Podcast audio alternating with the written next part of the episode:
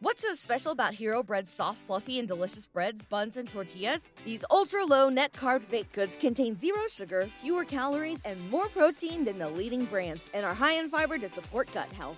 Shop now at hero.co. Everybody in your crew identifies as either Big Mac Burger, McNuggets, or McCrispy Sandwich, but you're the filet fish Sandwich all day that crispy fish, that savory tartar sauce, that melty cheese, that pillowy bun.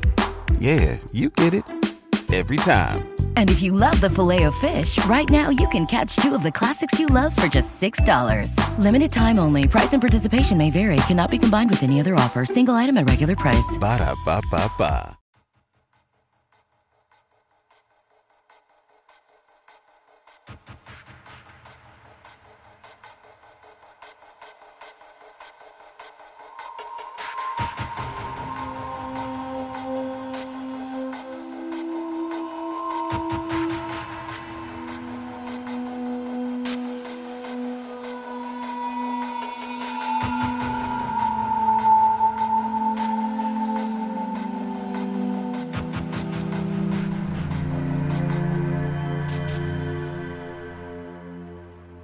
Vadi vadi, eccoci qua, siamo live. Salutiamo Valerio e Marco che si uniscono a noi in questa chiacchierata sui raggi cosmici e ovviamente Cuni, Verusca, Jack O'Lantern e Michele che sono già uh, collegati. Vediamo un po' se c'è qualcuno altro. E Angelo Frascella, ciao Angelo. Eh, Verusca dice che i diritti dello Shinkansen sono una porcata, buono a sapersi. Vai, raggi cosmici, da chi cominciamo? Non so, vuoi cominciare dall'inizio, all'inizio che poi abbiamo anche già spoilerato nella live dell'antimateria? Victor S, la, sto- la, parte storica intendi dire? Sì, la parte storica, sì, sì, cronologica. Vai, e... comincia tu a raccontare la parte storica intanto a cercare Victor S. Va bene, ok. Allora, in realtà la, la, scoperta dei raggi cosmici viene attribuita appunto a questo fisico mm, tedesco austriaco, austriaco, austriaco eh, Victor S, anche se in realtà erano più di uno quel, le persone che stavano facendo questi studi su questa nuova fonte di radiazione che eh, non sembrava venire dalla Terra, ma in realtà sembrava venire da fuori. E, e non è stato facile da, da, provare all'inizio perché è chiaro eh, come fai a determinare eh, la, la, la, la, sorgente di arrivo di questa radiazione. L'unico modo che hai è, è supporre che eh, l'atmosfera è tutto il, um, materiale circostante al, all'osservatore, la schermi, e quindi cerchi la direzione in cui questa radiazione va crescendo e lo facevano mh, appunto cercando di portare questi strumenti di misura chiamati elettroscopi ad altitudini sempre più elevate, nel caso di S e di mh, Cole e se non ricordo male adesso non ricordo il, il prete, il primo che fece le misure sulla cima della, della Tour Eiffel. La Eiffel, però quella era un secolo prima. Due, no, no, no, era una ventina d'anni prima, era la fine del 1800 e mh, S e gli altri erano inizio del 1900. E, oppure come fece Domenico Pacini cercando di sommergere sott'acqua, sott'acqua il, l'elettroscopio per vedere se l'aggiunta di eh, acqua al di sopra della misura andasse a schemare ancora di più la quantità di radiazione e più o meno tutti quanti giunsero alla stessa conclusione che eh, questo nuovo tipo di radiazione non previsto non arrivava dal, dal, terreno, non era radioattività ambientale, ma sembrava venire dall'alto. Eh, ovviamente la prova di S era quella più empiricamente solida perché lui ha proprio preso una mongolfiera, è salito sulla mongolfiera, è andato a 8 km di altitudine con l'elettroscopio e ha fatto una bellissima curva in cui si vede chiaramente che la, l'intensità della radiazione anche se scende all'inizio inizio della salita, poi eh, aumenta vertiginosamente quanto più si va in alto e da lì in poi è stato universalmente accettato che c'era questa nuova forma di radiazione che veniva da fuori dell'atmosfera. E, e, e da lì la domanda è diventata cosa, di cosa è fatta, da dove arriva veramente e, e, così via. Però pure per quello ci sono voluti svariati anni per arrivare, per esempio, ad escludere il fatto che non si tratta principalmente di radiazione elettromagnetica come in realtà credevano eh, come, come, come, esatto. Era, la prima ipotesi era quella, no? che fosse radiazione elettromagnetica. pazzesche tra lui e Compton, a quanto pare, perché uno era appunto fuoriero dell'idea che fossero raggi gamma, sia radiazione elettromagnetica, e l'altro Compton, che aveva ragione, che invece fossero per lo più raggi. Particelle cariche. Che poi ci sono anche gamma nello spazio, eh, però... Eh, sono molto molto di meno, sì. Sì, diciamo anche lì, sì, all'energia di gamma sono di meno, alle, in quanto a fotoni ovviamente la, l'universo è dominato dalla, dalla radiazione Salutiamo anche Antonio Corrado e chi altro basta. Eh, Jack Lantern eh, che si sono uniti nel frattempo. E poi vabbè, e, oltre, tra l'altro infatti S vinse il Nobel nel, mi pare che la misura del die, è, è, antecedente al 10, il Nobel l'ha presa nel, nel 1910 se non ricordo, ma o la misura Nobel... del 10 e il Nobel del 30 forse. No, la misura del tipo del 14, se non ricordo male. Nel 13, nel 13 e del 14 lui e Pacini fecero le misure. E poi Pacini ebbe la diciamo, idea di non vincente di, pubblicare in italiano, no, ah, di ah, pubblicare in italiano sul nuovo cimento sì, sì, e poi sì, non morì un po' dopo, insomma. E, e, e quindi le sue, le sue, scoperte non furono diffuse facilmente nella comunità scientifica perché la rivista era puramente in italiano non se la filava nessuno. Mentre S pubblicò in inglese la diffusione fu molto più semplice. Forse pochi sanno che in realtà S rifece le misure di Pacini. Ah, in ah tedesco? sì, questo non lo sapevo manco io. Ah. Eh, no, sì, subito dopo i voli in mongolfiera lui si è messo a fare anche le misure sott'acqua per confermare le, le, le, perché poi c'è stato uno scambio epistolare tra i due, insomma, mi sa neanche troppo amichevole. Adesso non so benissimo i dettagli. Però insomma. Questo è Alessandro De Angelis. Se, se volete vedere la storia, l'ha, l'ha ricostruita bene Alessandro De Angelis, tutta questa cosa di Pacini e così via. Salutiamo anche Lorenzo Santoro, che nel frattempo si è unito a noi. Sì, in realtà nel tempo, ovviamente di solito gli scambi epistolari non erano mai piacevoli, nel senso che quando, soprattutto quando c'era la primogenitura della scoperta, non, non, non, so in questo caso perché non, non però in generale sì, insomma il dibattito era molto focoso. Eh, mai quanto Newton e Leibniz quando sul calcolo differenziale integrale, eh. lì penso che sarebbero proprio nati.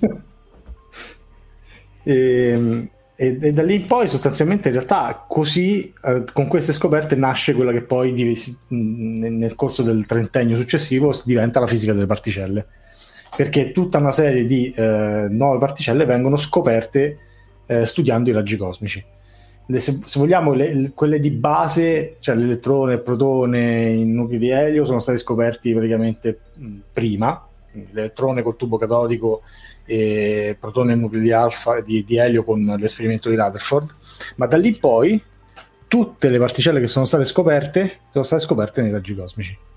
Quindi a partire da, da, dalla prima particella di antimateria, il positrone, il muone, il pione, eh, le, le particelle strane, che, o come venivano chiamate all'inizio all'epoca, tutte sono state scoperte studiando i raggi cosmici. Finché poi a un certo punto, negli anni 50, si è capito che per avere un ambiente un pochino più controllato conveniva mh, costruire questi acceleratori di particelle e da lì in poi diciamo le due branche della fisica sono un po', eh, hanno preso un po' strade separate. Sì, diciamo c'è da dire due cose. Uno che non, anche lì non è che ci sia tutto questo amore tra le due branche della fisica, perché appunto uno di quelli su, quelli su acceleratore dicono sì, ma noi abbiamo ovviamente... Adesso eh, è chiaro che tutta la fisica dell'X, la fisica eh, si fa meglio su acceleratore perché appunto c'hai fasci più intensi, più controllati e così via.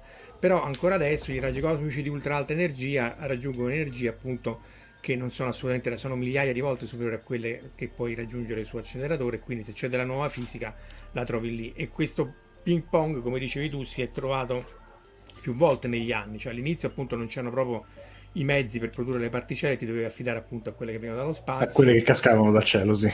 E e quindi quelle che, appunto, che ti mandava eh, il Cosmo e poi dopo con l'acceleratore riuscivi a capire un po' di che si trattava però appunto le antiparticelle tutte queste qui sono state trovate essenzialmente nei, nei, nei, nei raggi cosmici e...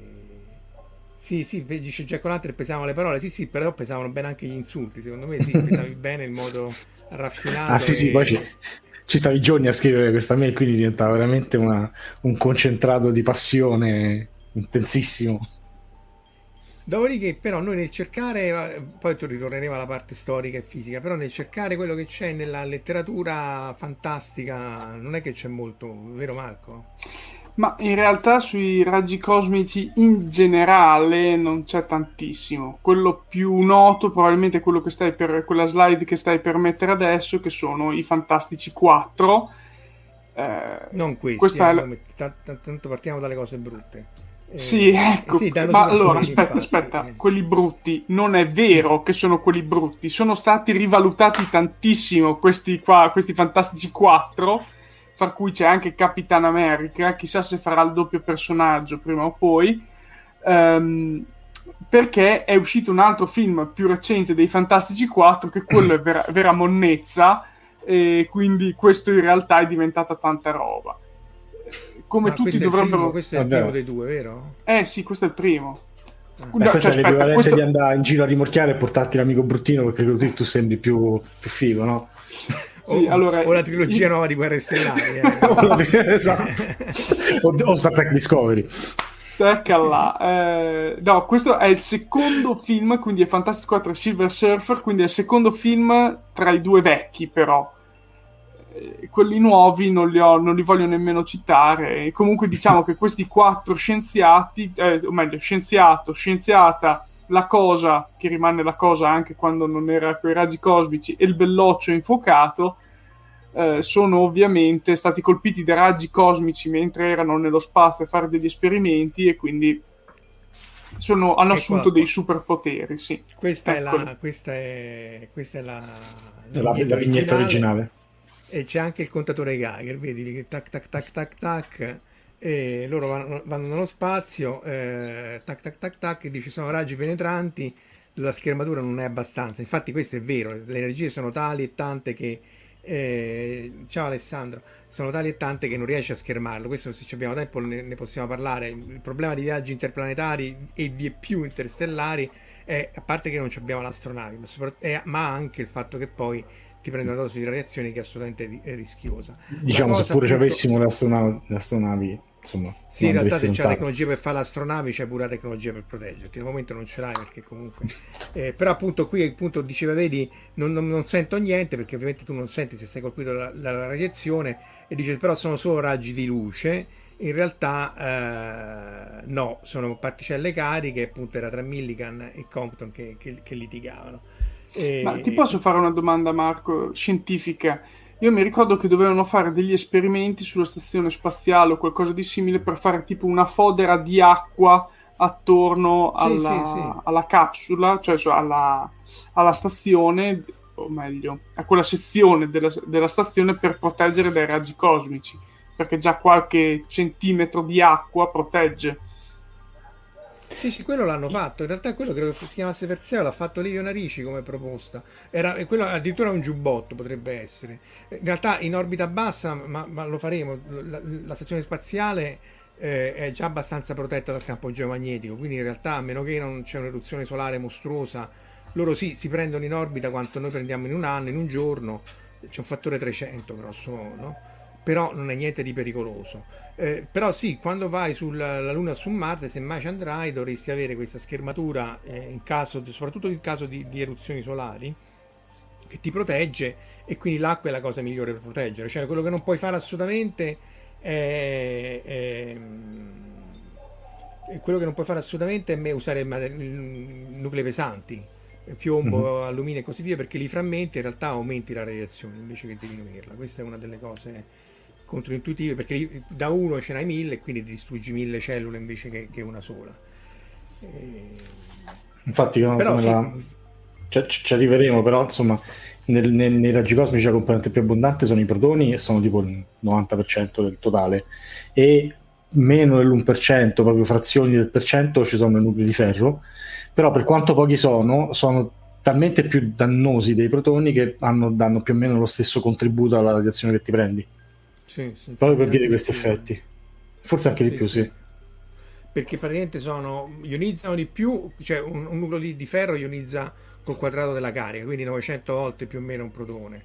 E in più c'è E in più fanno la frammentazione con tutti i secondari addosso. E... No, no, esatto. eh, Però mi ricordo che i contributi erano simili addirittura, e comunque Sì, molto poi, molto eh, intuitivo. Se, se riesco, riesco pure a trovare la slide, però volevo prima fare la parte di gossip. Perché i Fantastici 4 vanno nello spazio? Perché Ben Grimm non voleva andare nello spazio, però Sue Storm la convince in questa maniera qua. Eh, dice io dobbiamo assolutamente andare, dobbiamo prenderci questa possibilità, a meno che non vuoi che i, com- i comunisti, i commis, non ci battano. Dice, e io però non pensavo che tu saresti sta, proprio tu potessi essere un codardo. E quindi, visto che ovviamente la- le forze in gioco sono ehm, imprescindibili e inevitabili, appunto nessuno chiama un codardo e fa volare la, la, la, l'astronave. E lei già stava con Coso, eh, con Reed Richards, quindi già insomma un comportamento un po' uh, despicable. Tra l'altro poi comunque Fantastici 4 esce nel 61, nel novembre 61 e nell'aprile già era andato Gagarin, quindi comunque i commis le avevano già no, battuti, strabattuti, perché evidentemente l'avevano disegnata prima di, di, di, aprire, non so esattamente i tempi di uscita, forse chi ci ascolta sa, lo sa meglio di noi, però insomma resta il fatto che uscì dopo il primo volo storico orbitale eh, di, di, Gagarin, quindi comunque l'avevano, l'avevano già belli che battuti. E quindi prendono i superpoteri, in realtà appunto la radiazione cosmica come tutte le radiazioni non ti dà nessun superpotere, ti ammazza se in dosi elevate eh, dosi basse non ti fa niente, questa è l'altra questione, tra l'altro, eh, perché se ne ribatte molto a terra gli effetti di Chernobyl, Fukushima e così via. Eh, essenzialmente c'è una soglia sotto la quale la radiazione non fa assolutamente niente perché i meccanismi di, di, di, di compensazione degli errori del DNA di qualunque specie vivente eh, appunto nullificano il danno al DNA però eh, su dosi elevate invece possono causare vari problemi. L'unico, l'unico effetto che si è visto è una, un aumento della cataratta negli astronauti nelle missioni lunari eh, più lunghe e nelle missioni Hubble più, più, che sono all'orbita più alta, altrimenti non c'è nessun effetto fino adesso deleterio sui raggi cosmici. Eh, però c'è sempre no, margine per un'eruzione solare di quelle molte tozze, no? Tu che qui io vedo qui, Marco, che c'hai questo, no? Però sei mutato, che va bene così. Sono mutato, eh. sì, va bene. So che non mi volete sentire, però avevo preparato Sunshine eh, come possibile film sui raggi cosmici proprio perché vanno sul Sole, grande produttore del nostro vicino spazio di raggi cosmici, un film secondo me molto bello di Danny Boyle. Fra l'altro mi sembra che Marco ne avessimo già parlato in una puntata sì, di sì, fantascientifica Omar, stanni fa. Vedere, sì, sì, ce l'ha fatto vedere più volte e, vabbè, e lì è assurdo, no? Perché si stava spegnendo il sole, devono andare alla recciana, c'è una cosa veramente che non sta neanche Sì, sì, cioè con, con, una micetta volevano far esplodere una bomba atomica, cioè, però va bene, il rapporto più o meno è quello. Sì, credo sia anche di meno di micetta bomba atomica, se fa. che croce sì. Anche perché appunto, vabbè, queste sono cose che... Eh... No, il film non era brutto, sono cose che magari si sanno, ma insomma vale sempre la pena di ribadirle. Le famose macchie solari sono più grandi della Terra cioè queste sono appunto, alcune foto uh, del, delle, delle, macchie solari che sono nere perché lì il campo magnetico è più intenso e quindi non permette agli elettroni di agitarsi e quindi sono in qualche maniera più freddi e non emettono una radiazione visibile. Però sono questi tra l'altro i punti da cui si generano i raggi cosmici però di solito una macchia solare piccolo, me, piccoletta è, più, pic, è molto più grande della Terra ecco questa è in scala rispetto agli oggetti. Quindi insomma tu puoi andare lì con una bomba nucleare e non è che poi tra l'altro sulla superficie, cioè se proprio devi sì, esatto. riattivare i processi di fusione in mezzo. Eh, eh, come no, decor, ma infatti... no? Vuoi mettere? Mamma mia, no, vuoi, vuoi, parlare di The Core? Vuoi veramente parlare di The Core? Aspetta due secondi che arrivo che parliamo di The Core, che è uno dei film più belli e soprattutto siamo assolutamente in tempo per parlare di, di film come The Core, visto che durante l'estate di solito la RAI lo riprogramma tranquillamente in, tutti, in, tutte le salse. E, però mi ricordo che parlavano di qualche cosa dei raggi cosmici come per dire ah sì ma se la Terra si ferma poi tutti verranno investiti dai raggi Dunque, cosmici sì, sì, loro, loro, loro mm. che cosa facevano? Loro, eh, gli esperimenti degli scienziati cattivissimi americani o russi o comunque perché comunque c'era il conflitto eh, spegnevano il campo magnetico terrestre e già lì eh, vabbè. Quindi devono riattivare il, il, processo di dinamo che sta sotto la terra eh, che anche là anche con la bomba nucleare non ci fa niente. E, perché altrimenti tra le, tra le, varie cose c'era che i raggi cosmici ci avrebbero ucciso tutti. In realtà di inversione del campo geomagnetico ce ne sono state tantissime in passato. Si vede proprio dalla polarizzazione della lava. La lava esce soprattutto nella dorsale, eh, nella dorsale atlantica. E e, e, quindi esce e si solidifica e il materiale magnetico si polarizza a seconda di com'è il, il polo nord e sud magnetico. E si vede ci sono state tantissime inversioni nel corso dei, dei, milioni di anni passati e non c'è stato nessun effetto deleterio. Chiede, chiede giustamente PH se c'è una cosa, anzi no, Cuni scusa, de, de, se c'è una forte eruzione solare Superman aumenta la sua forza oppure no. Questo, a me questa cosa che Superman prendeva i, i, i poteri dalla, dalla luce solare non, non, non l'ho mai digerita bene, onestamente. Co- comunque sì, Cuni è pH, non ti preoccupare, sì, eh, sì, sì, ti, vabbè, ti ricordi però... bene. Puoi insultarlo liberamente quando vuoi. Comunque sì, se non mi sbaglio, appunto prende i poteri dal, dal Sole e quindi quando ci sono eruzioni solari o cambiamenti di stato del Sole, Superman eh, in molti fumetti fa vedere appunto che ha o perde, diminuisce i suoi poteri. Quindi in caso di eruzione solare ci rischiamo che ce lo giochiamo oppure aumenta i poteri, chissà chi delle, quale delle due. Eh... Farà l'effetto di una dinamo probabilmente durante... Eh... Beh, perché il Sole ovviamente, il, il, processo di dinamo solare è tale che appunto il Sole inverte la sua attività, eh, ogni, la sua polarità del campo ma- magnetico ogni, ogni 11, 11 anni. Infatti eccola qua, dovrebbe essere proprio la successiva di slide, vediamo un po' se riesco a rimetterla no così mi sono messo solo io così mi sono messo a tutti eccola qua. E, e, e, eccola qua. Questo è il ciclo solare delle macchie solari ed in pratica eh, ogni 11 anni c'è un massimo solare ogni 11 anni c'è un minimo però il ciclo vero e proprio è 22 anni nel senso che la polarità ritorna nel, nel verso originale ogni, ogni due, due volte. Tra l'altro questo ciclo solare è molto molto basso come, come attività. E questo qui, ah, questo giusto, giusto, giusto. Questo, e, qui ne, ne, tengono abbastanza conto della radiazione. Eh, eh anche perché vanno a estrarre appunto l'elio 3 e, dalla Luna, quindi l'elio 3 si può formare soltanto all'esterno della protezione che ci dà le fasce di Van Allen e quindi sì, ne tengono molto conto, ne parlano parecchio, succedono diversi problemi proprio a causa di... Ehm, eh, questo comunque è un film del 2009 mi sembra, adesso tra l'altro ce l'ho anche qua dietro in Blu-ray.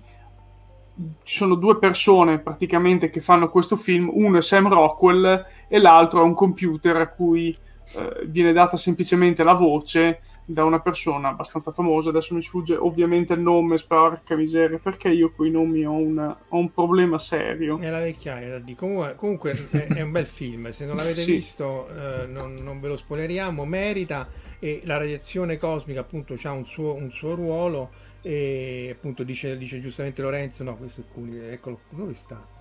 No, risponde. Eccolo qui, scusate. I fumettisti non studiano, sì, però in questo caso, vabbè, non si parla di fumettisti, eh, però nel, i sceneggiatori qui se la sono studiata per bene la, la, la, la problematica legata alla, alla, radiazione nei raggi cosmici. Sì, sì, sono e... fatti, è fatto molto bene al riguardo. Sì, poi c'erano i nazisti su... No, allora no, Verusca, ci sono voluti i nazisti per farci andare nello spazio, almeno per farci andare a noi eh, occidentali, nel senso che Von Braun ovviamente aveva quelle, quelle origini lì con le V2, eh, con le V2, ehm, V1 e V2 della seconda guerra mondiale, poi se lo sono preso, se lo sono portato in, negli, si sono divisi proprio tutti gli scienziati, eh? cioè sono divisi risorse, scienziati e tutto tra sovietici e americani e da lì sono partiti. Allora, tutti gli scienziati andarono negli Stati Uniti, strano ma vero, mentre tutti i tecnici andarono in Russia, eh, da, da, quello che so, la maggior parte. Infatti si vede che mi ricordo, l'approccio molto più eh, sostanzioso dei russi, cioè devono raggiungere i risultati, mentre gli americani si perdevano, tra virgolette, nel fare le cose fatte bene, trovare soluzioni Ma, più ingegneristiche. L'approccio, l'approccio uso pragmatico, quello risale da sempre, anche prima della seconda guerra mondiale. Si vede soprattutto appunto nella, nei vari, nel, anche nella seconda guerra mondiale su come costruiscono le cose. Poi lì c'era Koroliev che eh, magari riesco pure a trovare qualche slide che eh, era il von Braun però era sovietico, si era fatto anche vari anni poveraccio di Gulag perché un suo collega l'aveva denunciato, poi dice che, che da noi era, e quindi poi fu recuperato grazie al cielo, però la sua salute ne, ne ne, ne, ne risentì, infatti morì giovane, uno dei motivi per cui si dice che i russi non arrivarono sulla Luna in assoluto, non batterono gli americani, fu proprio che appunto uh, Korolev morì, eh, morì prima. Ehm, e quella fu una perdita enorme. Tra l'altro poi il suo nome rima- divenne noto solo dopo la sua morte, perché appunto eh, vo- volevano dargli addirittura il premio Nobel e la risposta fu sì, ma tutto il popolo sovietico ha contribuito a questa eh, a raggiungere l'obiettivo dell'uomo dello spazio e quindi non, niente. Che gli Ma rispondi? segretissimo. Eh? Che gli rispondi? Ah, no, niente, non, Sì, l'elio 3, quella è la, quella questione, stava anche in uh, Planetes in generale, se uno ha la fusione nucleare, uno dei motivi per cui uno dice che si, si dovrebbe, vorrebbe, potrebbe andare sulla Luna e andare a recuperare l'isotopo più leggero dell'elio perché appunto è più abbondante lì. E, e lui, questo poveraccio qua, lavorava appunto sulla, sulla Luna. E, Sì, poi non Anche- svegliamo altro perché è molto, è molto interessante che ci si arrivi da soli, non senza spoiler. Questo film Sì, sì, sì, molto no, no, no, semplice, infatti non-. No, no, non spoileriamo, anche perché io non l'ho visto, lo vorrei vedere. ecco, allora, aspetta che spoiler, dico Eh, muoiono vai. tutti. La Alla fine lui muore. Sì, Vabbè, alla fine muoiono tutti. eh. sì, come sempre, tutti i Vabbè, film ha detto che muoiono c'è tutti. solo lui nel... Eh, Dice giustamente Lorenzo che Tupolev non rimase anonimo, sì, questo è, questo è vero probabilmente. Eh, però per Korolev, ma adesso le cerco le slide, voi dite qualcosa di, di, di semi intelligenti, vado a cercare le slide di Korolev. Eh, Ah, ok, semi intelligente allora a Impossibile. diventare difficile, sì. Allora, sui, sui raggi cosmici, io volevo parlare eh, dell'ultima volta che è arrivata veramente un'eruzione solare pesante sulla Terra, cioè più di cento anni fa oramai, che frisse totalmente tutti gli apparati dei telegrafi che c'erano all'epoca. Eh, si disse che tantissimi dei cercatori d'oro si svegliarono alle 2 o 3 di, eh, di notte perché pensavano fosse l'alba, invece erano soltanto le aurore eh, a latitudini veramente sempre bassissime, Sì, proprio a sì, causa sì. di questa eruzione solare. E non è da sottovalutare questa cosa al giorno d'oggi che siamo iperconnessi, ipercollegati, se ti arriva una, una bella eruzione solare... Tra l'altro è anche successo di nuovo perché ci sono state altre eruzioni solari molto forti che hanno fritto trasformatori in giro per l'America, per esempio, dei trasformatori di quelli della, della linea di alta tensione.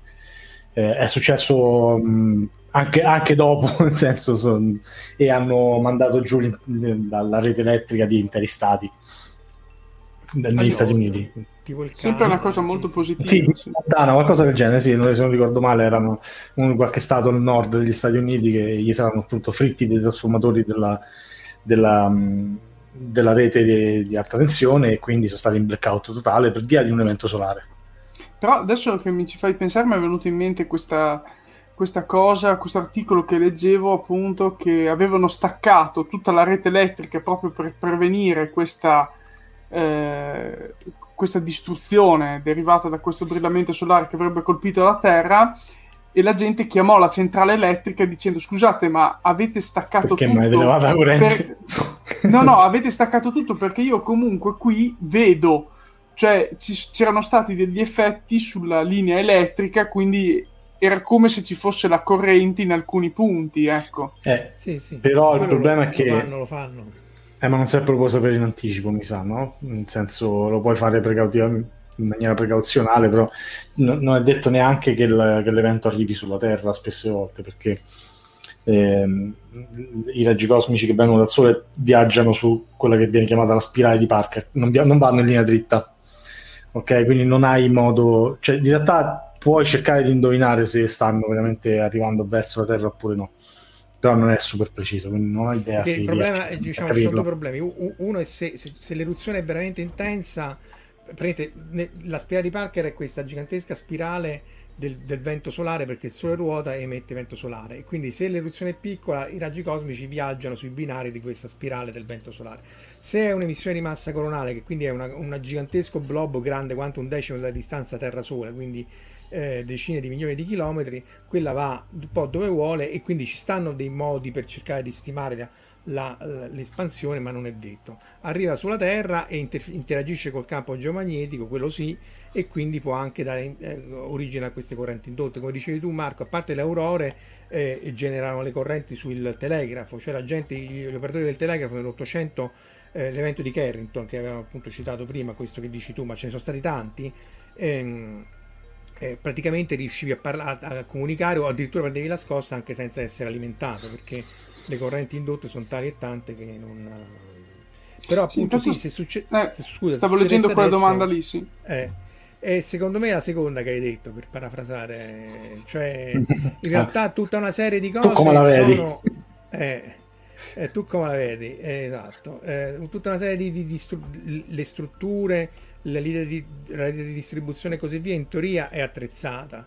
Però se è un evento molto grosso che è imprevedibile perché come tutti gli eventi naturali segue una legge di potenza per cui c'è una probabilità bassissima che quello avvenga ma poi se avviene può fare un po' quello che vuole e potrebbe anche causare grossi danni anche distruggere i, i satelliti per telecomunicazioni in orbita geostazionaria perché quelli stanno immersi nella fascia degli elettroni. Eh, adesso andremo anche nelle fasce di Van Allen ecco Sanfal era quell'altro sì sì il collasso del campo magnetico terrestre. Pure questo era un altro che abbastanza mm, qui pure dovevano andare a riattivare ci ha fatto vedere Omar non so se tu l'hai visto Marco. mi sa che questo me lo sono perso però l'ho già sentito quindi l'ho già sentito citare vado a verificare. Comunque in generale un collasso del campo geomagnetico di per sé non è catastrofico. Ci espone un po' di più ai raggi cosmici noi siamo protetti dai raggi cosmici dall'aria cioè dal, da 10 metri equivalenti di, di, di, muro di mattoni che è, la, che è tutta l'atmosfera terrestre. Che poi è per quello perché essa andando in alto vede, eh, vede un incremento di raggi cosmici perché diminuisce la, la, la, la schermatura del, dell'aria. Tra l'altro quella è un'esperienza che si può fare tranquillamente, io l'ho fatta tante volte, l'ho fatta vedere anche al corso di Space Instruments. Se non ne avete abbastanza oggi con i raggi cosmici, ci, ci, stanno tipo 20 lezioni che stiamo facendo. E eccola qua. Questa qui, cioè se uno va con... Um, questo è un contatore Geiger che ho portato in aereo in uno dei viaggi Roma-Tokyo e quindi è essenzialmente l'esperienza di S, essendo un po' più in alto, ma quindi parti da Fiumicino che sta a 0,2-0,3 microsievert ora, appena decolli subito si vede l'incremento, ma proprio potrebbe quasi essere usato come, come altimetro Dopodiché, una volta che sei in quota, il massimo è un po' più in alto, ma insomma, una volta che sei in quota, vedete che sei grosso modo un fattore 10 più in alto, come conteggi i raggi cosmici in funzione del tempo, e poi via via che ti muovi verso la Siberia, ossia grosso modo verso il nord del campo geomagnetico, hai il campo geomagnetico fa da imbuto e quindi fa uh, in canale questi raggi cosmici più verso i poli, quindi bassa energia, e quindi vedete che il flusso via via aumenta poi qui fa scatti, va a capire perché, ma questo è, uno questo è un effetto strumentale probabilmente. Aumenta, aumenta, aumenta finché poi ti allontani dalle basse latitudini, scendi a, a, a, dalle alte latitudini, scendi a basse latitudini e vedi che decresce e poi atterrando eh, questo ritorna a quelli, a quelli più bassi. Eh, sì, sì, sì, con la camera nebbia si fa, sì, sì. Mm. col ghiaccio secco è un po' complicato perché ti serve il ghiaccio secco, ma si, si, si vedono. Infatti, le, le, prime, le, prime, strumentazioni, le prime misure erano fatte proprio con la camera a nebbia e facevano le foto. Eh, di solito ci mettevi un campo magnetico per vedere l'energia, perché da come spiraleggia riuscivi a risalire alla, all'energia.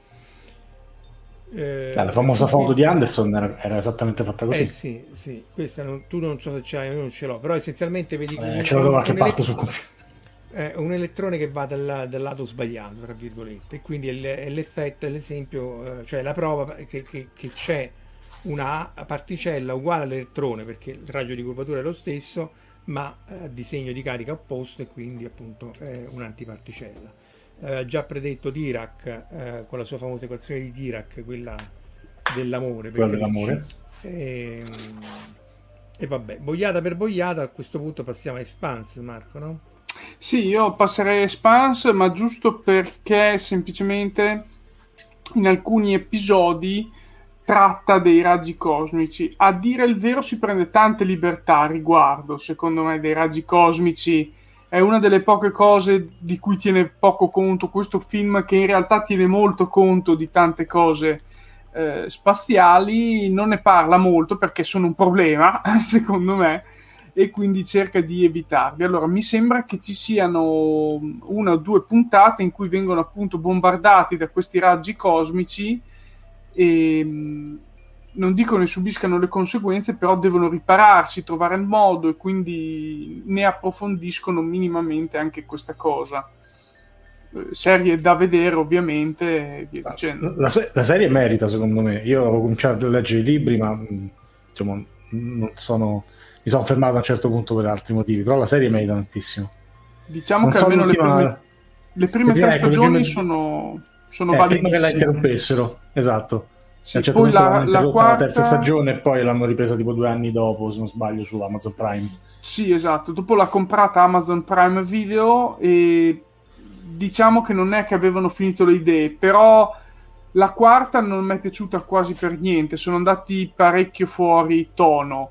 La 5 sì. l'hanno ripresa in mano, secondo me abbastanza bene, stanno cercando di portare a chiusura qualche cosa, però anche lì l'hanno presa meglio rispetto alla 4, che comunque è nettamente inferiore alle prime è diventata, tre. Una, è diventata una soap opera. A me dei, dei, dei, problemi familiari di questi non me ne può fregare di meno. Eh, dire, se, se, se, cioè, almeno il, mio coinvolgimento sarà che sarò come gli scienziati là che gli hanno tolto il chip emotivo, eccetera, eccetera, ma insomma non mi ricordo Il problema è che questi, essendo è, eh, è, per molti è, è, fatta molto bene, è molto bella, ma poi alla fine riprende certi temi che sono quelli 2001. Una volta che poi sei arrivato al punto di 2001, poi non, non puoi fare più niente, secondo me. Non, non... Però la serie, insomma, tra l'altro nel libro, no, soprattutto nel primo, se tu l'hai letto, Valerio, lo dice, dice questa non è necessariamente precisa o comunque non vuole essere hard science fiction, altrimenti poi tutta una serie di cose non si possono fare. Questo secondo me eh, è stimabile perché è chiaro che in qualche maniera delle libertà te le devi prendere. E... No, ma comunque su molte cose tipo le meccaniche del volo nello spazio e tutta una serie di comunicazioni e quali sono i limiti del volo nello spazio sul corpo umano le hanno centrate abbastanza bene secondo me.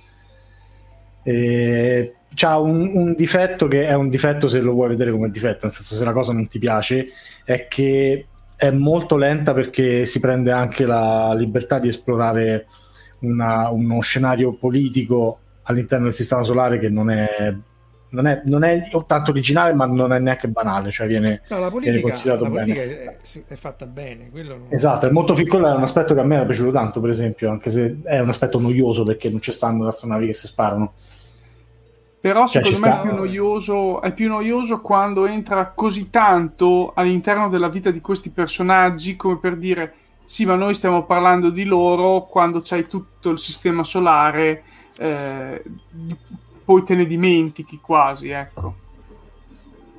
Sì sì ma di fatti le ultime due stagioni secondo me cioè rimane sempre una delle cose migliori eh, per carità. Però eh comunque dal mio punto di vista la quinta stagione è comunque una spanna sopra alla stagione 3 di Discovery eh? quindi vabbè cioè... puoi cominciare se vuoi è chiaro ma tu sei masochista se devi andare a fare a, dire, a dire cose ov- ovvie eh. torniamo alla, alla parte di, di, di raggi cosmici queste sono le eruzioni solari, perché il problema delle missioni sulla Luna e su Marte sono che fondamentalmente nei raggi cosmici abbiamo due, due eh, origini. Una parte che è nota, che più o meno è costante, che è quella dei raggi cosmici galattici, perché vengono da fuori del sistema solare e viene modulata dall'attività solare. Quindi grande attività solare, meno raggi cosmici galattici. Quindi tu dovresti andare sulla Luna e su Marte quando c'è attività solare massima, perché questo ti spinge via, tipo proprio il punto, questo vento ti spazza via i raggi cosmici di eh, alta energia. Il problema è che poi rischi di avere le eruzioni solari se c'è l'eruzione solare, proprio perché appunto possono spazzare via, come dicevano anche sopra, i satelliti in orbita geostazionaria e così via, e ehm, non uh, rischi pure di morire. Queste sono, è una vecchia slide della NASA in cui fa vedere in funzione del tempo, quindi questo è dal 68 al 72, essenzialmente sono le missioni Apollo, vedete questa è Apollo 7, Apollo 8 è la prima missione attorno alla Luna, Apollo 13 è quella famosa perché fallì, 11 è prima, il primo allunaggio e la 17 è l'ultima. Quindi in funzione del tempo e delle missioni Apollo, queste qui sono le eruzioni solari e la quantità di radiazione che gli astronauti si sarebbero presi se fossero stati all'interno della, del modulo Apollo, quindi più schermato e quindi più basso, sulla superficie lunare dentro il LEM, meno schermato, un po' più alto, o sulla superficie lunare solo con la tuta lunare e, e, e appunto in, in, generale con un sievert la quantità di radiazione che si prende a terra è 0,1 microsievert all'ora in aereo prendi 2 microsievert all'ora quindi parliamo di milionesimi quindi qui stiamo questo qui è un ah, centesimo sì. questo è un millesimo questo è un decimillesimo insomma stiamo due, qua sotto più o meno stiamo parecchio sotto alla fine del foglio e, e un Sievert ammazza. Cioè in realtà se ti curano no, ma insomma con un Sievert eh, direi che è meglio che fai testamento. E, ehm, e, quindi il problema è che tutte queste eruzioni non hanno causato niente, ma una delle grosse eruzioni della cosiddetta era spaziale è stata quella del 72 che aveva avuto sia un'intensità elevata che raggi cosmici di origine solare di alta energia che avrebbero ucciso gli astronauti sulla, uh, se fossero stati sulla Luna. Ora stanno rivalutando la quantità di dose, eccetera, eccetera, perché come forse saprete vogliono costruire questo Lunar Gateway in orbita attorno alla Luna e poi fare la base lunare, però è un problema uh, appunto aperto, come dicevamo prima. Sì, sì, cioè, nel senso io mi immagino se dovesse succedere un qualche cosa con, con, gli astronauti là in orbita o scendono direttamente al volo sulla Luna se c'è una base fissa e provano di proteggersi lì oppure non lo so cosa possono fare attorno alla Luna. Eh, mm, no, deve avere appunto... Vai, vai. In realtà poco e niente, in cui se c'è una base sulla Luna ti conviene che sia sottoterra o ah, sotto sì. luna, se vuoi, nel senso che almeno così c'è qualcosa che ti scherma sopra, eh, o altrimenti se la base è sulla superficie ci deve essere qualcosa di... C'erano anche, oltre all'acqua, alcuni studi che mh, pensavano all'uso di campi magnetici molto forti all'esterno delle, dei moduli delle navicelle per deflettere direttamente i raggi cosmici prima sì. che ci possano sbattere dentro, però eh, non si è fatto molto progresso neanche in quella direzione, però è un'altra possibile idea un po' tipo Beh, lo scudo deflettore di Star Trek. Sì, sì, sì, sì, lo so. Eh, eh, però lì perché ti serve un campo magnetico eh, intensissimo. Ti serve una cosa enorme, sì, gigantesca. Cioè, mostruosa. Però è più o meno... Vai, vai, è più o meno il concetto del deflettore di Star Trek. Sì, però sì, le potenze però... in gioco sono elevatissime, quindi... Cioè, o troviamo il modo di generare tantissima energia dal, sulla Luna direttamente. Non so, vabbè, con i superconduttori in realtà una volta che, che lei, gli hai dato la schicchera dovresti poter mantenere il campo magnetico a lungo, a meno che poi non si riscaldino i superconduttori stessi, ma il problema grosso è che c'è un campo magnetico molto intenso perché le puoi deflettere queste particelle, però viceversa c'è anche l'apparecchiatura della, della nave, della base che ne potrebbe risentire benissimo, quindi anche lì insomma la cosa è molto delicata e può essere molto difficile e, e comunque di principio potrebbe anche far male agli astronauti. Infatti, qua dicono a fare la base lunare sottoterra risparmia un sacco. E questi effettivamente sono eh. i famosi lava tube. Cioè, questi sono, sono, osservati, sono questi tubi di lava di quando, che si sono formati quando la Luna era ancora allo stato fluido, dopo che il protopianeta aveva colpito la prototerra. E, e infatti si vedono. Vediamo un po' se riesco a ritrovare la slide precedente. Eccole qua sono questi, eh, si può entrare da questi buchi qui e sono queste depressioni qua, cioè essenzialmente sono tunnel di lava collassata e se ne sono visti tantissimi di questi qua, anche qua, vedete. Quindi eh, appunto lo, di spazio ce n'è quanto ne vuoi. Questo è un chilometro, quindi ce n'è veramente, questa è la città di Filadelfia e, e la dose appunto scende questi sono millisievert all'anno, quindi ehm, 100 millisievert all'anno è accettabile, di più eh, comincia a essere un po' meno accettabile. Eh, per rispondere ad Angelo, la, dunque la banana è la banana non si misura in sievert, la, banana, cioè il, la quantità di reazione delle banane si misura in becquerel che sono i decadimenti al secondo, quindi la banana sono 125 becquerel per chilogrammo, ossia un chilo di banane decade, ha 125 decadimenti ogni secondo di suo perché c'è il potassio e c'è l'isotopo del potassio radioattivo. Il sievert è quanta radiazione tu prendi se stai vicino a un chilo di banane, che è trascurabile, però è quella è l'effetto che la radiazione ha eh, su di te. Tra l'altro è mediato perché in realtà eh, la, la, perdita di energia della radiazione si, si, misura in Gray, il sievert tiene conto dell'effetto biologico della, della, della radiazione. Infatti, per parafrasare eh, Douglas Adams che diceva che i, i problemi del... Um, l'avevo detto anche al corso di Space i problemi dei viaggi nel tempo non è il viaggio nel tempo ma è come coniugare i verbi no? dice come fai a dire una cosa eccetera eccetera il problema della radiazione non è la radiazione sono le unità di misura che sono 385 tipi differenti di unità di misura c'è, c'è una zoologia infinita solo per l'unità di misura in, sì. ma è perché, perché, fanno cose differenti cioè il problema è perché anche per questo che poi, eh, che poi la gente si spaventa oppure eh, eh, i pseudogiornalisti riescono a vendere la supercazzola con la radiazione, perché essendoci tantissime unità di misura, eh, fai presto a sbagliarle proprio secche o a darne una per un'altra se sei in malafede. Ecco qua, il becquerel è l'unità di eh, attività della, quindi appunto le banane o il potassio, il cesio di Fukushima, questa è quante disintegrazione al secondo area. Le noci del Brasile, per esempio, hanno 600 disintegrazioni al secondo in un chilogrammo.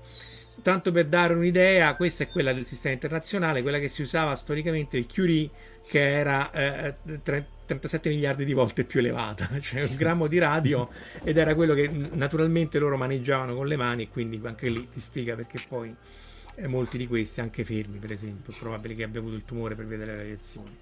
Dopodiché il Gray è l'unità di dose assorbita, cioè quanta radiazione tu ti assorbi. Quindi se tu sei a Fukushima, sei vicino a un reattore nucleare o sei nello spazio, sei esposto alla radiazione cosmica, quanta, quanta energia fisicamente arriva nel tuo corpo, quindi quanti joule per chilogrammo. E, e, e, e poi c'è il Sievert che è questo Gray moltiplicato per il fattore di, di peso che tiene conto che se una cosa è che tu appunto prendi un oggetto radioattivo in mano ma la pelle poi si rigenera e così via, una cosa che te lo mangi o te lo danno da bere nel tè amichevolmente come hanno fatto i russi col polonio 210 e ti espone gli organi interni quindi l'effetto è molto molto più, eh, più devastante. Marco rimis- eh. no vai vai vai. Vai vai. No mi è venuto in mente prima quando parlavi di fermi eh, un esperimento che stava andando malissimo nel programma Manhattan che per, dove perse la vita uno scienziato Eh, abbastanza... Slotin. Il Ah, Slotin, sì, Sì, che sì, gli diede una, diede una manata al, a- ai due dischi di uranio Sì. che erano entrati in contatto per sbaglio proprio per evitare l'inizio di una reazione nucleare e quindi possibile esplosione all'interno del... Ma l'esplosione forse non ci sarebbe stata, però lui aveva queste due semisfere di del- quello chiamato il Demon Core, perché più di una persona perse la vita in esperimenti. Dopodiché, come le teneva separate? Le teneva separate col cacciavite a punta che, che era messo appunto tra le due semisfere. E, e- e- e- per perché loro ovviamente facevano i conti, ma non sapevano assolutamente che sarebbe successo. Per verificare la- l'accordo tra dati sperimentali e teoria, avvicinava più o meno queste, queste due semisfere di ma roba di millimetri. Gli scappò il cacciavite a questo poveraccio, era di origini polacche, po- Slotin, e le due semisfere si entrarono in contatto. Quindi tutta la stanza si riempì di blu di luce Cherenkov, perché ta- tale e tanta era la radiazione emessa, e lui fece esattamente quello che hai detto tu, l'ha, l'ha- l'ha- l'ha- buttata via, e, e però eh, poi lui e forse un'altra persona persero la vita in quell'incidente. E poi fu fatta es- eh, vabbè, ma lavoravano, però voglio dire di, di nuovo anche lì, eh, così lavoravano tutti, cioè Fermi costruiva il reattore nucleare a mano mettendo proprio le barre eh, nella grafite, cioè quindi non è che... Sì, ma non, non si rendevano conto di quello che stavano facendo neanche No, loro. infatti. Tutte e due si, un po' si rendevano conto, però lì c'era la guerra, non è che potevi stare a dire, eh, ma... eh, cioè, a parte non erano in, pre- in piedi proprio le infrastrutture legate alla radioterapia, radio- scusa, radioprotezione, appunto, distanza e così via. E secondo, poi non è che potevi andare molto per il sottile e, e- e- e non si sapevano molto anche gli effetti biologici della radiazione. Ci sta il, il tristissimo caso delle ragazze che intingevano il pennello nel- nella vernice di radio, leccavano la punta del pennello per fare i, i numeri degli orologi che fossero fosforescenti sempre per la guerra o anche per le sveglie della nonna e morirono tutte di tumore alla tiroide perché dai e dai che ti mangi sto radio che calcolate appunto un grammo di radio è 37 miliardi di volte più radioattivo delle banane e, e dice Angelo del telefono che sembra la persa vita perché non schermata, non schermata al piano di sopra. Può essere eh, però mi sembra improbabile che questi eh, avessero un acceleratore non schermato eh, soprattutto al piano di sopra. Forse qualche macchina radiogena potrebbe essere però eh, che uno si è messo da- con la mano davanti al fascio di particelle due uno è famoso Uno c'è è finito russo- con la testa. C'è Con quello la che c'è testa. finito con la testa, sì.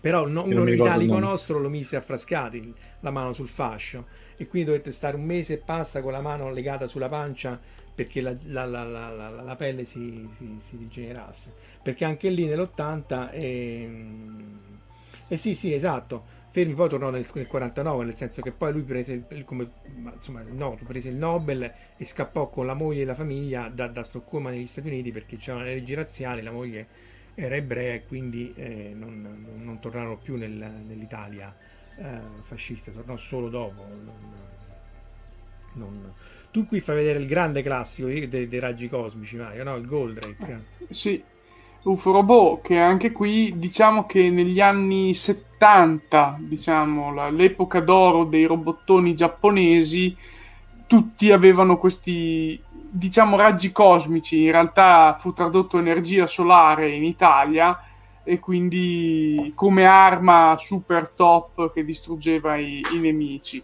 Oltre Beh, Goldrake, a... Goldrake sì. ti, cor- ti cor- ti correggo, e i raggi cosmici appunto era una traduzione del, del hand laser che, del- che ti sparava dal- dai pugni e, e appunto in, in italiano erano chiamati raggi cosmici, ma appunto... Ah, ok, lì i raggi cosmici. Allora, aspetta, era Daitan 3 che aveva l'energia solare. sì, sì, sì. Esatto. E, e un altro forse poco noto, che però io lo ricordo perché c'erano questi ragazzi che giocavano a football, era Diapolon. Non so se avete presente, infatti se anche il robottone si vede che c'è questo casco proprio da, da giocatori di, Giocatore di football americano, sì. Sì, perché in realtà lui si chiamava Dai Apollon, cioè il grande Apollo, perché prendeva qualcosa dalla mitologia greca, eccetera, eccetera, e infatti i tre pezzi erano inglesizzati head, trunk e leg, che sarebbero head, trunk e leg. E ovviamente da bambini non si capiva assolutamente che stessero dicendo, poi dopo quando ti vai a rivedere le cose eh, è anche molto più una sigla della miseria. Vabbè, dai, vabbè. Comunque non era male. eh. Sì, sì, eccolo qua, questo qui, esatto, Anatoly Bur- Burkowski in testa del suo- sì. Ma in, in generale non, cioè, non è ovvio che, eh, che la che la radiazione ti debba ammazzare o che comunque se sei nello spazio sei con una- è chiaro che la, la- la- la cinematografizzazione delle cose deve rendere più drammatica la questione, ma in generale anche una missione su Marte non è che muori, però ti pone una percentuale di rischio che al momento non, non è, eh, non è accettabile. Questo, questo è il problema. Eh, va tutto appunto commensurato rispetto al rischio che corri in altri contesti. È chiaro che poi adesso gli astronauti hanno tutti i dosimetri, anche noi abbiamo fatto vari esperimenti eh, mandando appunto vari strumenti nello spazio, sia per misurare i raggi cosmici, sia perché poi tra l'altro questi si vedono a occhio nudo, cioè una delle cose, una delle prime cose che facemmo eh, fu quella di, di- di misurare i lampi di luce, cioè i flash che gli astronauti vedono quando i raggi cosmici colpiscono la... eccoli qua, questi uno dei- quando i raggi cosmici colpiscono l'apparato visivo degli astronauti. Quindi ci sono questi... ehm, Eh no, hai sbagliato. No. i lampi di luce, eh, ossia la, l'interazione tra l'apparato visivo dell'astronauta e la ionizzazione diretta dei raggi cosmici. Facciamo vari esperimenti sia sulla Mir negli anni 90 che sulla Stazione Spaziale Internazionale. E- Cioè, ritornando al discorso che dicevi che non tutti muoiono esposti alle radiazioni, eh, è molto famoso il personaggio che fece la foto al piede d'elefante di Chernobyl, che si mise in posa davanti al piede d'elefante, scattò le foto, rimasero lì quei 20 minuti, uscirono e cre- non so se sia morto di vecchiaia o sia ancora in vita, però non ha subito nulla e insomma Beh, Credo sia lì- ancora vivo, ma è perché lui è entrato molto dopo, dopo. quando il piede, il piede d'elefante era molto meno letale di quanto non fosse Sì, io col eh, cavolo ci sarei originariamente. andato. Eh. No, sì, assolutamente. Dopodiché, se lo chiede a me, insomma, apri il portafoglio e tira fuori tanti soldi prima che io pensi di fare una cosa del genere. Perché... Non, eh, E pensa Come che c'è della gente che paga per entrare dentro alle, alle sale di Chernobyl. Ci sono dei video anche abbastanza recenti su YouTube di gente che è andata, è andata lì vicino con dei dosimetri, li faceva vedere tranquillamente i livelli di microsievert eh, che stavano raggiungendo nella sala a contatto con il reattore scoperto. Quindi contenti no, allora, loro. Aspetta, però loro sì, Ah, dipende quanto vicino vuoi arrivare, perché Eh. una scampagnata in mezzo ai prati col dosimetro, sì, te la fai volentieri. No, no, problema. erano Aspetta. dentro al reattore nella sala tecnica Aspetta, dalla... aspetta, Marco. Sì. Dentro al reattore no.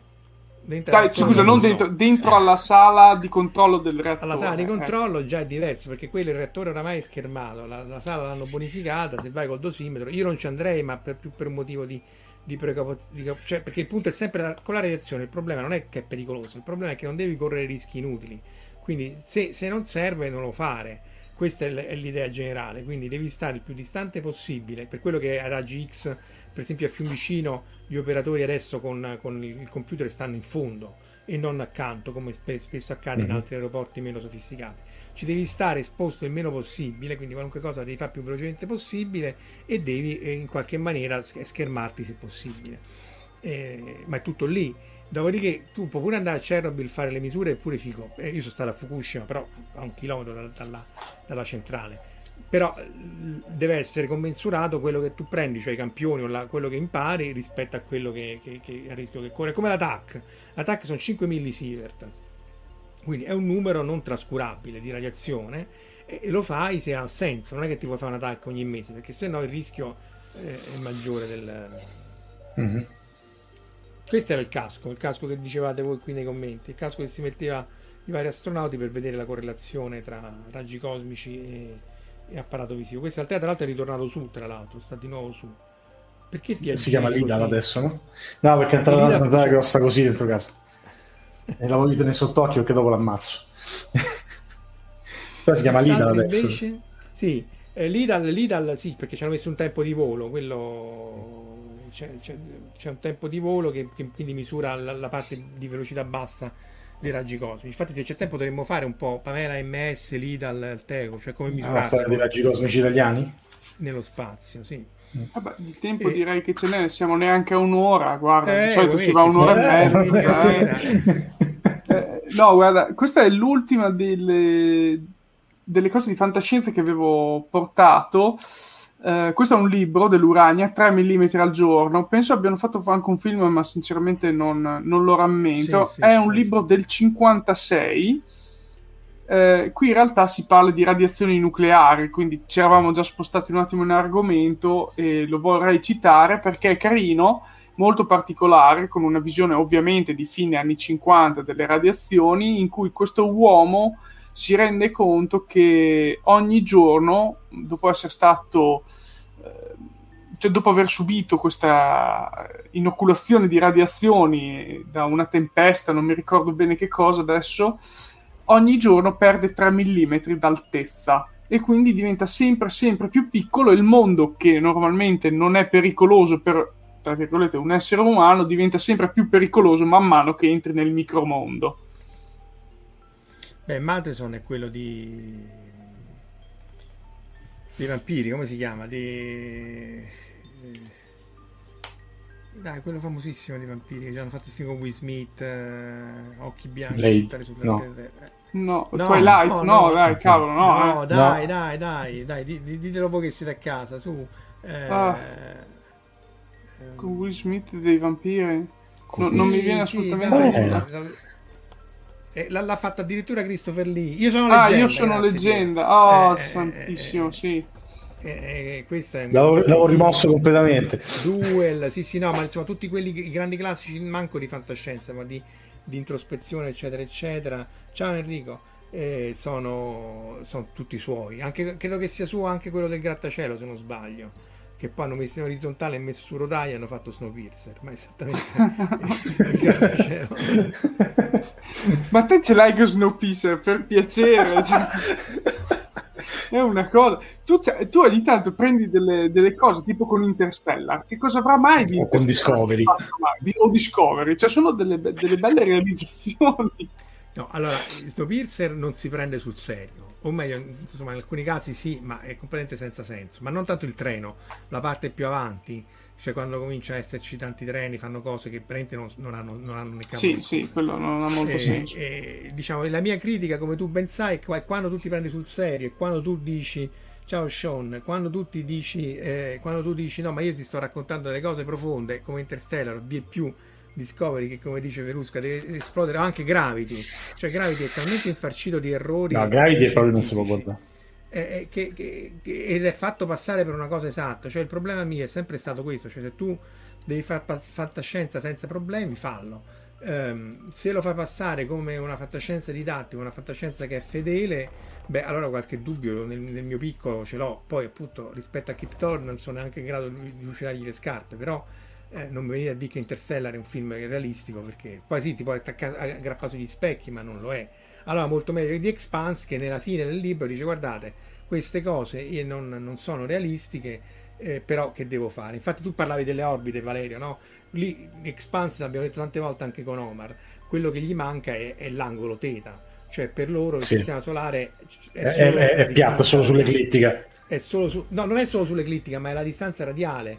Cioè, se tu Ah, stai su addirittura? Eros su- Eh sì, perché se tu stai su un altro asteroide che sta a 3 metri dal- come raggio, quelli c'hanno, le orbite hanno periodi differenti, quindi dopo un po' ti ritrovi che stai in antipodi del sistema solare.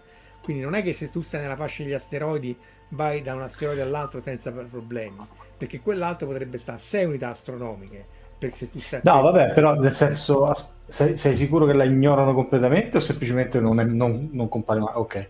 La ignorano completamente, Cioè, assolutamente. è chiaro che glissano, non è che, non è che fanno, glissano dicendo vado da Eros a Vesta a chi per lui, da lì vado su Marte e così via. Però ignorano il fatto che c'è una posizione relativa che cambia in funzione del tempo. Ora, però, questo ripeto, non. non eh, Sì, sì, nel senso questo è uno, è uno piccolo rispetto alle cose. Cioè, alle- E comunque, Marco, ecco, se tu ti lamenti di queste fisse è perché non frequentavi il laboratorio di Tor Vergata quando c'è stato il finale di Lost. Questo, questo è niente in confronto. Ma, ma Lost è una presa in giro, però quello, que- quello c'era la materia strana nucleare. Tra le varie cose che erano riusciti a ficcarci dentro c'era pure la materia strana nucleare. Tra l'altro, a un certo punto l'isola, secondo loro, era, era con- te la sei persa. dal- dal- dal- No, perché io ho smesso di guardarla. Ma cosa Però mi ricordo te che hai sbraitato per una settimana di fila quando è uscito fuori il finale di Lost. Vabbè, eh, eh, eh, eh, voglio dire, eh, Non Lost si riusciva a lavorare, ma non hanno fatto niente nessuno perché eh, non però eri te, te, eri te che ti vedevi Lost o era, o era Boris? No. No, Boris. Ero- eh, Boris l'ho, l'ho recuperato a forza durante la tesi. No, Lost io ho smesso di guardarla la terza stagione. Non- mi sono sentito Dai. insultato e ho chiuso, cancellato tutto. Lost deve sparare, se per Verusca pure... sono d'accordo, perfettamente d'accordo. eh. Guarda, io... Siamo già oltre l'ora. Aspetta, fammi togliere questo. Siamo già... eh, dicevi, scusa Mario, Marco? No, io volevo, visto che si era parlato delle orbite, volevo rilanciare questo bellissimo videogioco che vedi che ti ho caricato qua.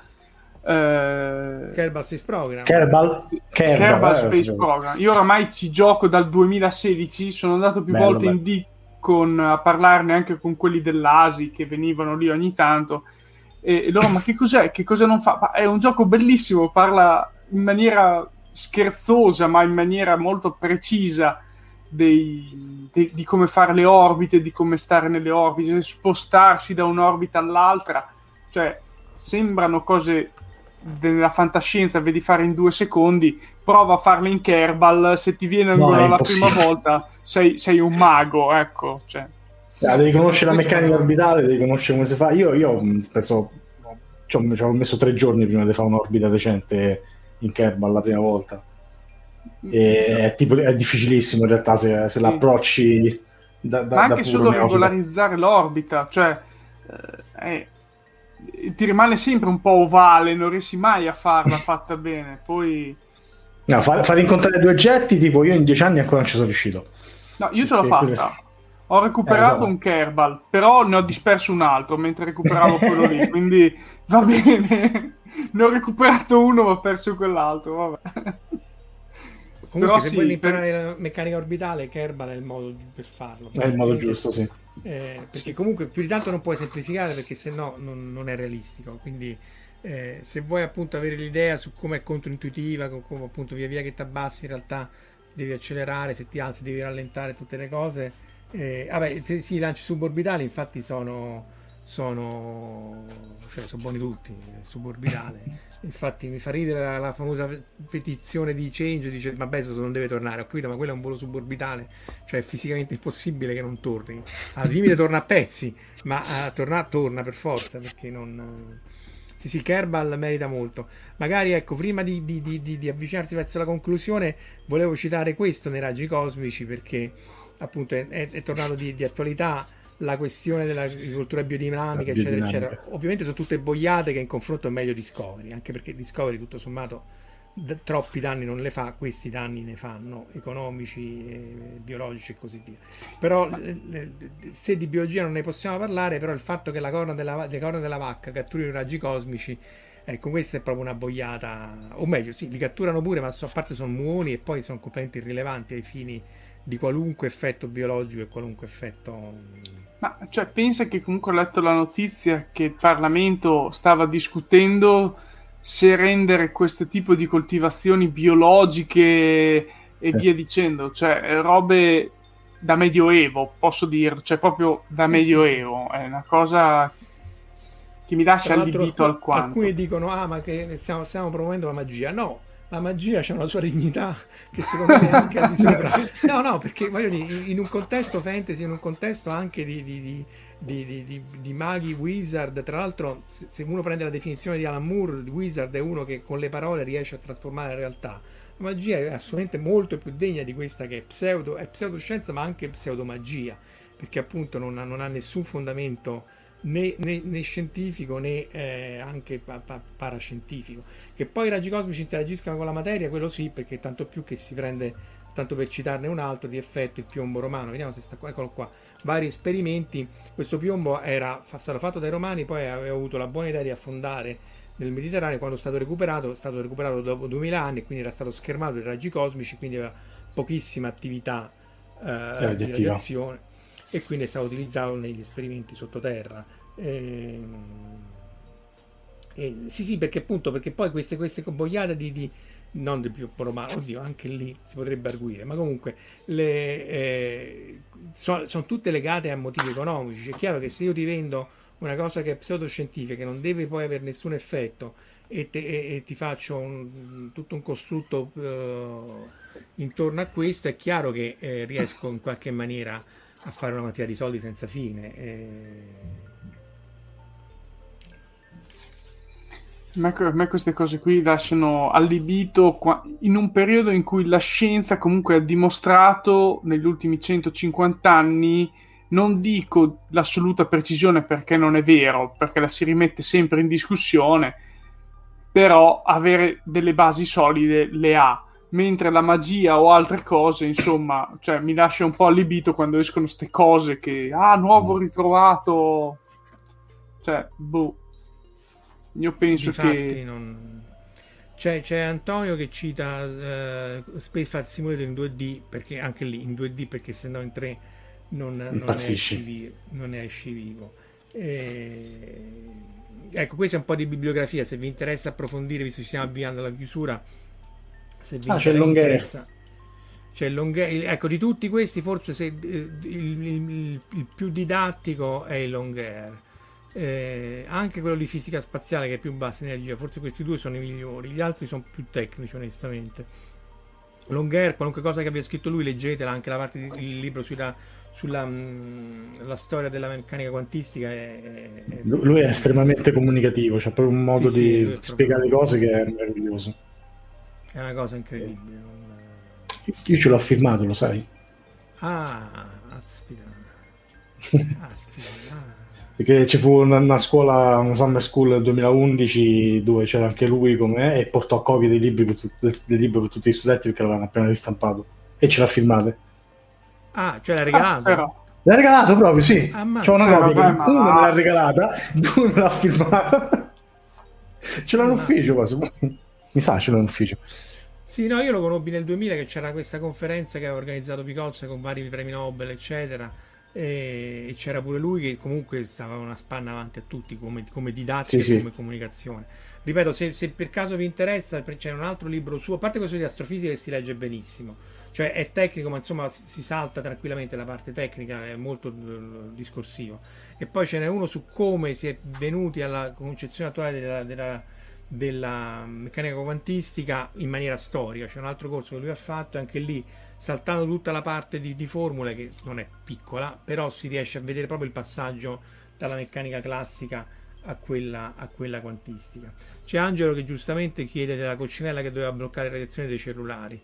Sì, boh, eh, anche no. perché poi la radiazione del cellulare. Allora, innanzitutto, eh, dunque, c'è da dire che la radiazione del cellulare non è radiazione ionizzante. Ecco, quello che non abbiamo, che abbiamo sottointeso è tutta questa radiazione a energie eh, che la rendono ionizzante, cioè riesce a strappare gli elettroni dal D- e spezzare le catene del DNA o a produrre i radicali liberi e, e che a loro volta possono andare a danneggiare il DNA e, e, e quindi poi causare danni al, al, all'organismo.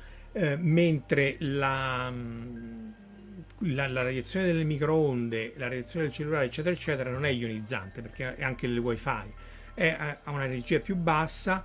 Eh, il microonde agisce sul momento di dipolo della, della, della molecola dell'acqua. Siccome è un dipolo elettrico, essenzialmente comincia a centrifugare queste molecole d'acqua. Per quello che poi sul ghiaccio eh, non funziona. C'è pure un post che avevo scritto oramai troppi anni fa su Scientificast, perché quello è un cristallo però non è ionizzante, per cui non dovrebbe far male, però certo una quantità di energia arriva anche al corpo, però è trascurabile, almeno che si sappia. Eh, sì, sì, ma poi a parte che ma poi è una questione proprio geometrica. La coccinella, metti pure che la coccinella è fatta di, della Superlega di Mazinga Z che ti blocca la radiazione. A parte non funzionerebbe, cioè, ma, ma bloccherebbe la radiazione in quel centimetro quadro. Non è che la blocca, la assorbe tipo. Eh, sì, che se la, se la succhia. Eh, tra l'altro, a proposito di radiazione cosmica, non abbiamo citato i raggi jet, eh, che hanno citato tra i commenti. Eh, jet robot, luce aveva i raggi jet che venivano dallo spazio. Eh, eh, anche quella lì, che... una, una, serie non da poco, anche quella. Quella originale, eh, poi 500 sì, no, remake st- pure su quello, eh.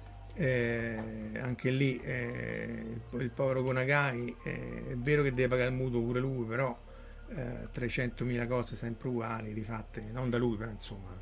Ah, ecco, dunque, eh, stiamo, ci stiamo avvicinando alla chiusura, quindi come al solito ovviamente eh, vi rimando al sito di, di, di, Fantascientificast in cui ci sono anche tutta la parte audio, il, il canale Telegram, però diciamo è più importante dire questo Marco, no? Dai, eh sì, perché tra tre settimane partirà la Eurocon 2021 a Fiuggi eh, questa è eh, la locandina che ci ha, ha praticamente regalato Manzieri eh, anche lui praticamente cioè, ha regalato ha regalata, praticamente l'ha regalata alla Eurocon che sarà disponibile per tutti i partecipanti quindi chiunque andrà alla Eurocon si ritroverà questa locandina. Adesso il logo della Eurocon l'ho messo io velocemente perché come sempre eh, mi mancano i loghi vettoriali ad alta risoluzione e secondo me è molto bella, si parteciperà a questi quattro giorni di full immersion tra scienza e fantascienza a Fiuggi e ovviamente cibo, perché questa è la, è la, è la trilogia delle cose, cioè questo... Eh, questa, la base, sì, è la base della Eurocon e della Deepcon, quindi eh, si andrà avanti così parlando di fantascienza, tantissimi interventi scientifici, ci dovrebbe essere qualcuno anche dell'ASI, però non so ancora chi. E se non avete ancora prenotato, prenotate, arrivate, tantissimi ospiti, eh, però dovete avere almeno un vaccino o un tampone da due giorni, ricordatevelo perché si va avanti così ultimamente. Beh, eh, del resto. Tra l'altro, appunto qui citano eh, giustamente nei commenti la, la questione politica, cioè è chiaro che io posso venderti l'omeopatia, posso venderti tutto, ma il problema è che eh, se tu la, la, la, la, equipari a livello di governo, poi vi è più questo governo che insomma si dovrebbe freggiare di essere un governo tecnico, un governo di saggi, eh, non c'ha senso, appunto queste alcune affermazioni ma sono completamente senza senso, cioè appunto Lunar, Lunar Forces, eh, sì, sì, sì. cioè non, um, ripeto, non è, neanche, non è neanche magia, nel senso è, è proprio pseudo, pseudoscienza o pseudo eh, ciarlataneria, quindi non... Eh, non no, infatti, dire... ma, mi pare che questo fosse un, letteralmente un signor nessuno, con nessuna qualifica, che non avesse studiato assolutamente nulla, che a un certo punto sem- ha deciso di fare delle lezioni di agricoltura. Dal nulla, è come se io domani voglio fare delle lezioni di, di che ne so... Fisica teorica. Pan- panetteria no, non so. Dai, il pane lo faccio, però insomma... E... Ma infatti, ma io il pane... Chissà Zappa non no. grangiato, che siamo... e, e, con l'intento però di, di, di, convincerti di una cosa che sta in piedi in terra perché comincia a citare queste forze astrali, queste energie lunari, queste boiate terrificanti e la gente se l'è bevuta e questo è il problema che poi da lì la cosa si è diffusa sempre di più, sempre di più no, un po' a no, a macchie d'olio però basta che attimino che da una persona ne convince due e si crea un certo seguito e non so per quale motivo poi sia diventata così in voga. Vabbè, non mi, mi sfugge qual è il passaggio finale, però nasce così. È... Cioè. non è in voga, magari è l'1% e l'1 per 1000, perché poi il problema qual è? Che questi i pazzi sono quelli più rumorosi, perché è chiaro che il 99,9% degli agricoltori a queste cose non credono, però poi dopo la, la, la silent majority. Eh, eh, questo è sempre il problema. Non... No, ma il problema è che non è magari nemmeno un agricoltore, cioè quello è, no, esatto. è, quella, è quella persona che si è inventata agricoltore a 60 anni o a 50 anni e dice devo, devo to- sto buttando lì delle idee, devo trovare un modo di farmi conoscere, boh, tiro fuori questa no, idea. Poi, di nuovo, può essere pure agricoltore, ma se tu mi parli di corna di vacca che cattura i raggi cosmici o l'effetto della luna, su cose che non stanno in cielo in terra, ti dico sì, appunto, già stai passa avanti e stai già a zappare la terra, che quindi è un'arte nobilissima di cui molti miei colleghi, secondo me, dovrebbero andarla a zappare. Dovrebbero cimentarsi.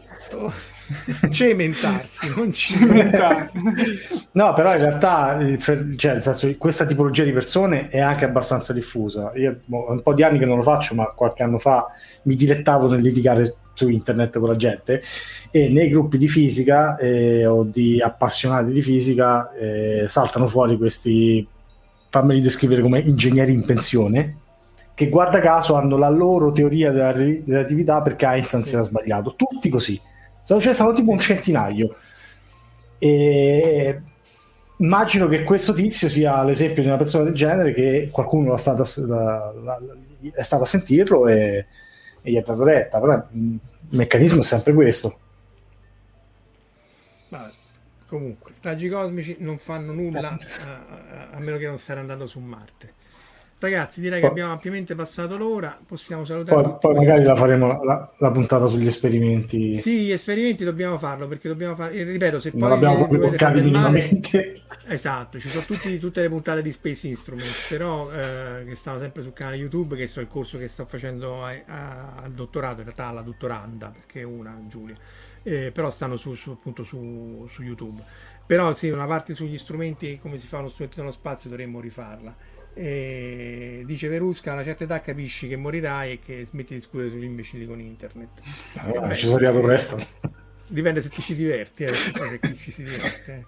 Eh. Beh, eh, ogni tanto sì, all'inizio, all'inizio, sì, però poi alla lunga è stancante e ti rendi conto no, che il gioco non vale la candela. È inutile devi fare come zero caccate, devi segnare chi sono e poi un giorno gli emeni, però fisicamente.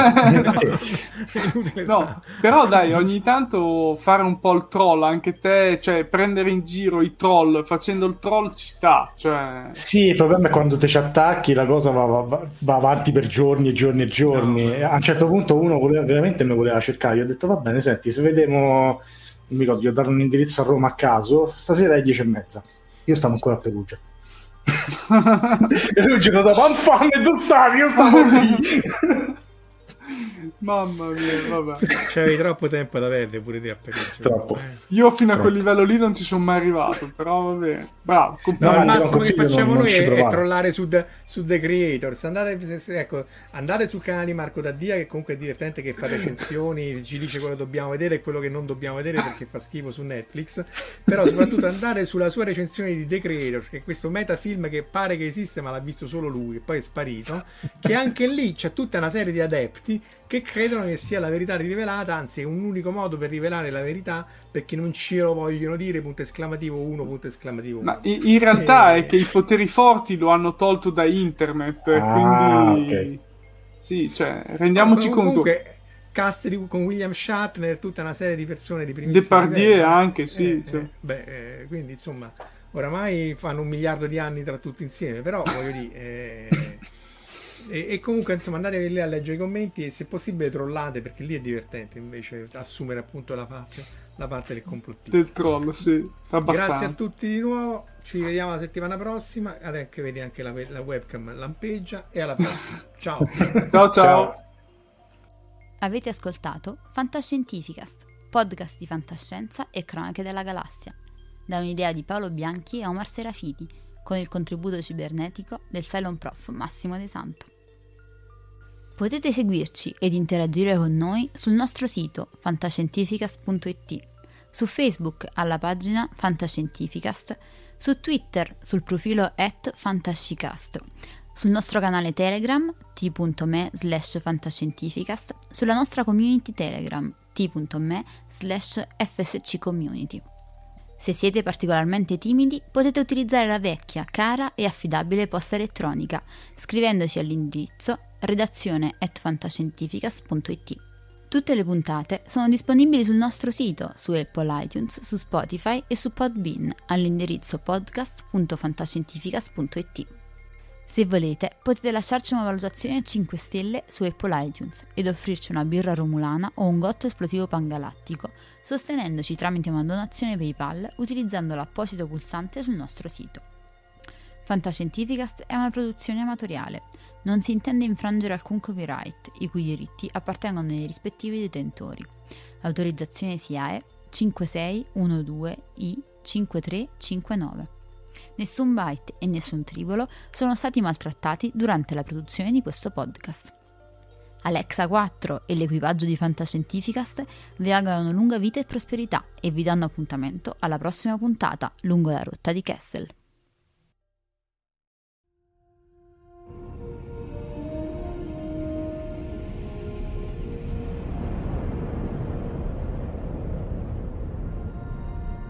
Certo che hanno una gran bella nave. E hanno un capitano ancora più grande. Allora è finita a quanto pare. Io dico che sarebbe il caso che ci muovessimo anche noi. Capitano, ho appena ricevuto un ordine dal comando. Dobbiamo tornare alla base immediatamente. Cambiano equipaggio.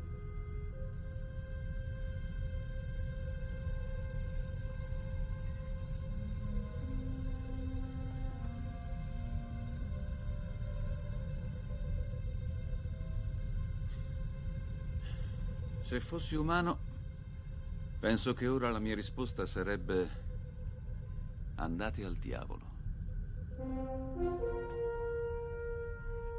Se fossi umano.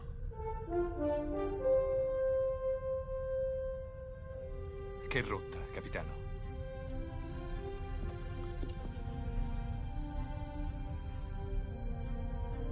Seconda stella a destra poi dritto fino al mattino.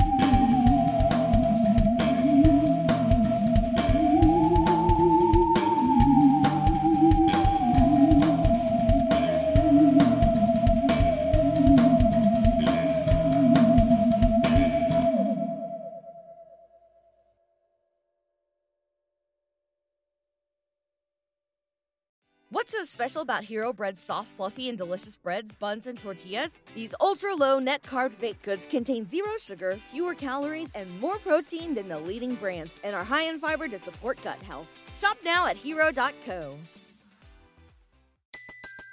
Everybody in your crew identifies as either Big Mac Burger, McNuggets, or McCrispy Sandwich, but you're the filet fish Sandwich all day that crispy fish, that savory tartar sauce, that melty cheese, that pillowy bun. Yeah, you get it every time. And if you love the filet of fish, right now you can catch two of the classics you love for just $6. Limited time only. Price and participation may vary. Cannot be combined with any other offer. Single item at regular price. Ba da ba ba ba.